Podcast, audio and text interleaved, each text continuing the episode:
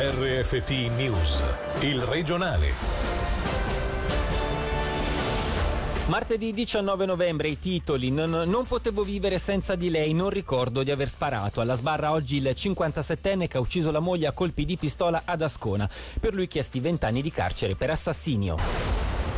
Torna in aula la famiglia violenta di Chiasso. Padre e nonno hanno chiesto una riduzione di pena mentre la madre l'assoluzione dall'accusa di tentato omicidio. La ditta Micron di Agno annuncia tagli al personale, 25 licenziamenti previsti che il sindacato Unia chiede però di sospendere, richiesto un incontro con la direzione. Buonasera dalla redazione in primo piano il processo iniziato questa mattina presso la Corte delle Assise Criminali di Lugano. Alla sbarra un 57enne macedone che nel 2017 uccise la moglie 38enne a colpi di pistola ad Ascona. Il procuratore pubblico Moreno Capella ha chiesto una pena di 20 anni oltre a 15 anni di espulsione. Ce ne parla Davide Maggiori.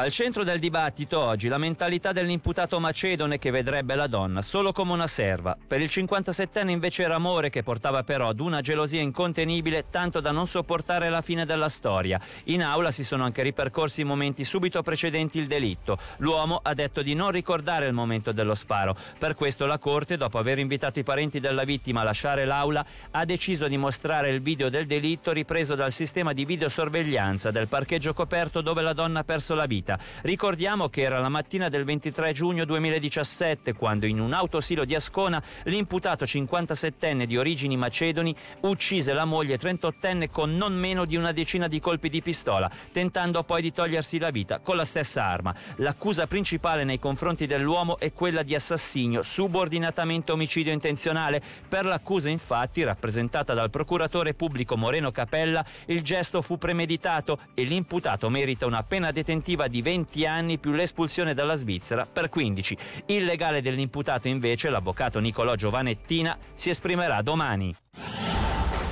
E ancora per la giudiziaria è ricomparsa questa mattina in aula d'appello la famiglia di Chiasso, condannata nel 2018 per le violenze ai danni dei quattro figli. La madre, che era stata riconosciuta colpevole di cinque tentati omicidi, ha chiesto l'assoluzione dall'accusa. Il servizio è di Selin Lalomia. Gli imputati comparsi questa mattina in aula sono una madre, un padre e un nonno di Chiasso che a dicembre dell'anno scorso erano stati condannati al carcere per essere stati violenti per anni nei confronti dei quattro figli. Ad essere manesca era soprattutto soprattutto la donna, alla quale la Corte aveva inflitto otto anni da scontare, riconoscendo il reato di tentato omicidio in cinque episodi ai danni dei figli e del marito. Il legale della donna oggi in aula ha chiesto l'assoluzione dall'accusa proponendo una pena non superiore ai quattro anni. La difesa del marito e quella del nonno hanno chiesto invece riduzioni delle pene, rispettivamente a tre anni di cui la metà da scontare e a 16 mesi di cui sei da trascorrere in carcere. Entrambi avevano più volte assistito assistito i fatti senza intervenire per proteggere i bambini. La procuratrice pubblica Valentina Tuoni ha chiesto la conferma delle pene in primo grado. La sentenza è attesa per domani.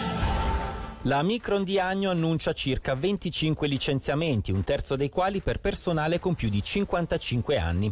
La misura riguarda una divisione dell'azienda che conta attualmente 370 impiegati. Il sindacato Unia ha avuto oggi un incontro con la commissione del personale e nel frattempo ha chiesto di sospendere la procedura di licenziamento. Sentiamo il co-segretario di Unia, Vincenzo Cicero. Abbiamo chiesto un incontro urgente giovedì con la direzione aziendale, abbiamo chiesto di sospendere la procedura di licenziamento in quanto riteniamo riteniamo che non è stata rispettata la corretta procedura prevista dal contratto collettivo. Non è stata garantita la sufficiente trasparenza e la, la corretta informazione né alle rappresentanze del personale né ai sindacati. Per questo motivo abbiamo chiesto che si abbia una trattativa. Il CCL prevede una collaborazione, un processo di codecisione, una reale partecipazione da parte della rappresentanza del personale in alcuni casi anche del sindacato. Nel caso di Micron la commissione del personale ha praticamente saputo dei licenziamenti, se no 20 minuti prima che uscisse il comunicato stampa. In questo è qui che intendiamo non è stata garantita la sufficiente eh, informazione e trasparenza in un caso così delicato.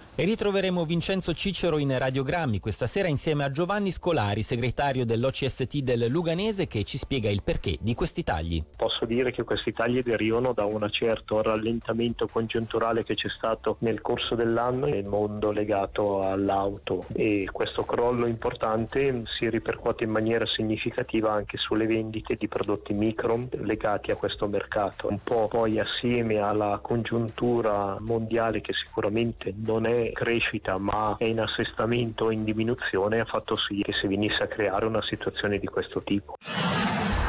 Ed ora altre notizie in breve con Alessio Fonflue. In Svizzera e in Ticino niente pagamenti con le carte. Il problema tecnico confermato dai gestori dei sistemi di pagamento è stato risolto nel corso della giornata, toccati anche Austria e Lussemburgo. Evacuata la COP di Tenero, ma era solo un'esercitazione. Il test è avvenuto stamattina per verificare il piano di emergenza del centro commerciale e il comportamento di clienti e collaboratori in una situazione di allarme. La fiamma olimpica ha fatto tappa a Locarno, arrivata per una manifestazione in largo Zorzi e poi ripartita alla volta di Losanna, che in gennaio ospiterà i giochi olimpici giovanili invernali. E infine l'hockey, tra circa un'ora il Lugano scende sul ghiaccio per affrontare fuori casa il Davos. I bianconeri reduci da cinque sconfitte filate e affamati di punti sono alle prese con un meccanismo di gioco che sembra essersi inceppato. Forse in casa Lugano è subentrata un po' di sfiducia che ha fatto perdere la freddezza in fase offensiva. Sentiamo il tecnico Sami Kapanen. Uh, uh, Quando non riesci a sfruttare le occasioni che hai, poi perdi fiducia in te stesso. Attualmente fatichiamo sia a effettuare dei buoni passaggi che a smarcarci per riceverli. Manca quella continuità di gioco a livello offensivo. Inoltre cerchiamo la giocata o il passaggio in più per costruirci l'opportunità da gol e così perdiamo l'attimo fuggente. Non è questa la via. Dobbiamo sforzarci di semplificare il nostro gioco, avvicinarlo maggiormente allo slot avversario e sfruttare i dischi sporchi, quelli che arrivano dalle spinte corte del portiere o dai rebound della balaustra. In questo modo potremo ricostruire uno spirito positivo. Uh, start creating more offense that way and building your confidence. E per questa sera da Davide Rotondo è tutto, grazie per l'attenzione e buona serata. Il regionale di RFT, il podcast su www.radioticino.com.